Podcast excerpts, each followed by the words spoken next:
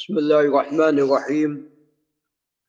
نحمده سبحانه وتعالى ونثني عليه الخير كله ونصلي ونسلم على نبينا محمد وعلى آله وأصحابه والتابعين لهم بإحسان إلى يوم الدين.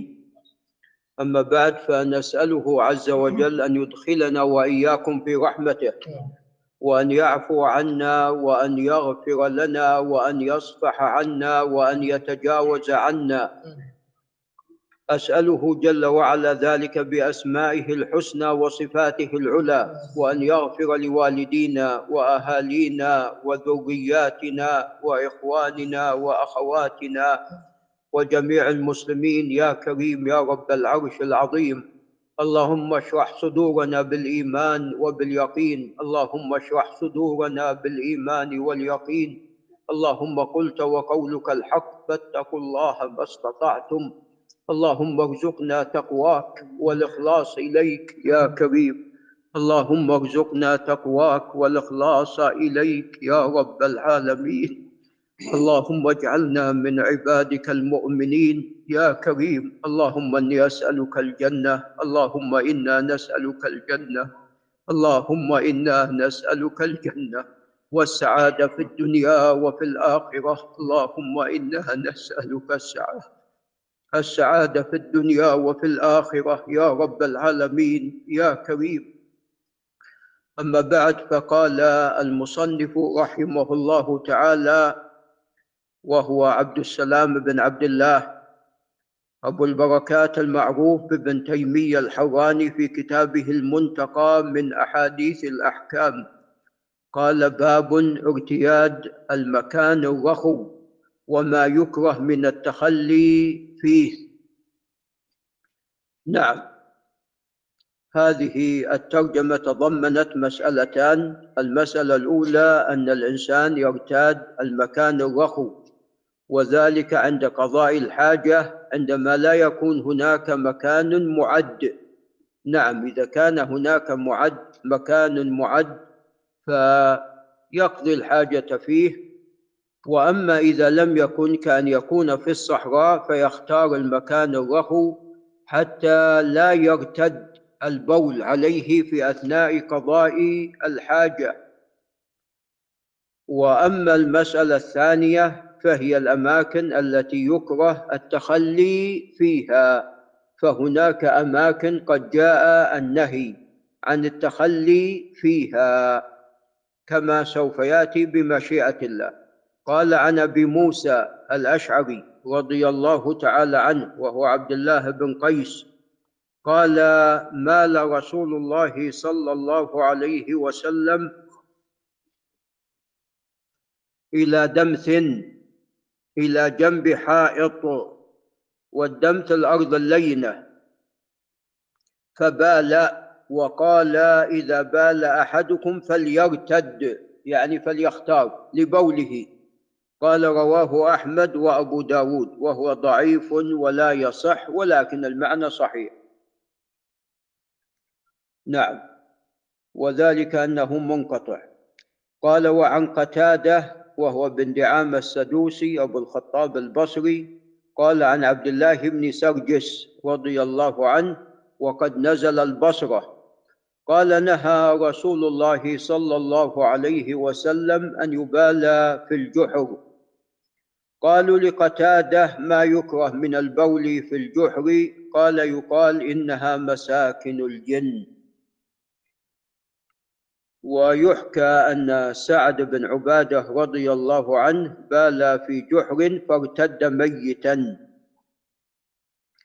قال رواه أحمد والنسائي وأبو داود وإسناده صحيح إلى قتادة ولكن اختلف في سماع قتادة من عبد الله بن سرجس. فهذا الحديث قوي فلا يبل الإنسان في الجحور. لما فيها من الدواب والهوام وقد يكون فيها جن. نعم.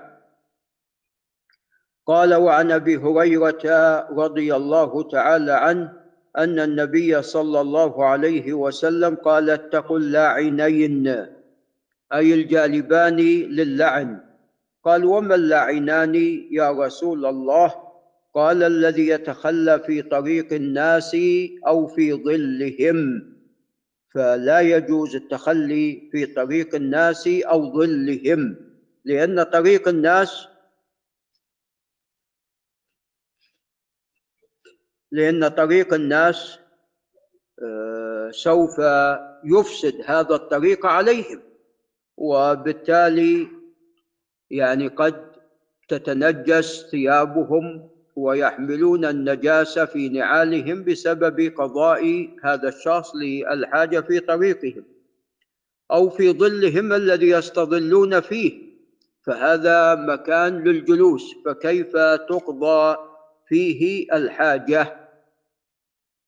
قال رواه أحمد ومسلم وأبو داود فهو حديث صحيح.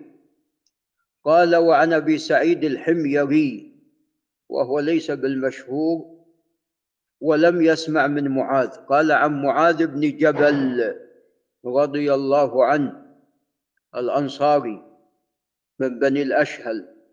قال قال رسول الله صلى الله عليه وسلم اتقوا الملاعن الثلاث يعني الجالبات للعن. قال البراز في الموارد قضاء الحاجة في الموارد موارد المياه. وقارعة الطريق والظل. قال رواه أبو داود وابن ماجه وقال هو مرسل.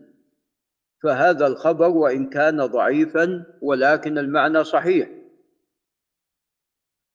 فموارد المياه الناس يشربون منها ويغتسلون منها ويطبخون منها فلا يجوز قضاء الحاجة فيها. قال وعن عبد الله بن المغفل رضي الله تعالى عنه عن النبي صلى الله عليه وسلم قال لا يبولن أحدكم في مستحمه. مستحمه مكان الاغتسال مكان الاستحمام. ثم يتوضأ فيه فإن عامة الوسواس منه لأن إذا بال بهالمكان وتعلمون كانوا فيما سبق ليس لهم يعني مكان يجري فيه البول والغائط بحيث يعني لا يتجمع. بل إذا صببت الماء ذهب كما هو الحال الآن. نعم. فلذا جاء النهي عن ذلك. فإذا بال الإنسان أو قضى الحاجة ثم صب على نفسه الماء بيغتسل قد يصيب رشاش فبالتالي يقول هذا رشاش من أين؟ من النجاسة التي تحته واغتسل بها هو باله وتغوط بهالمكان بخلاف الآن تعلمون أن هناك مكان يجري فيه البول والغائط وإذا صببت الماء ذهب. نعم. قال رواه قال فإن عامة الوسواس منه رواه الخمسة. أحمد وأصحاب السنن لكن قوله ثم يتوضأ فيه لأحمد وأبي داود. نعم وهذا لا يصح مرفوعا وإنما موقوف. نعم كما عند البخاري. هو من طريق شعبة عند البخاري عن قتادة عن عقبة بن صهبان عن ابن مغفل موقوفا. البول في البول في المغتسل يأخذ منه الوسواس. قال أبو جعفر العقيلي حديث شعبة أولى يعني الموقوف. وهذا الذي خرجه البخاري موقوف. وأما المرفوع عند الترمذي وغيره نعم. ولكن المعنى صحيح إلا في الأماكن التي كما تقدم الآن يعني الأماكن مبلطة وفي مكان يكون فيه الغائط والبول إذا صببت الماء ذهب.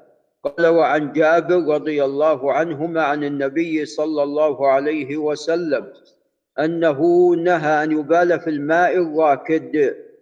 نعم الماء الراكد الذي لا يجري يعني محتبس ليس بالكثير فإذا بال به الإنسان سوف يقدره وينجس على الناس ويفسده. قال رواه وهو نعمة نعمة عظيمة. قال رواه أحمد ومسلم والنسائي وابن ماجه. ولعل نقف عند هنا. هذا وبالله تعالى التوفيق.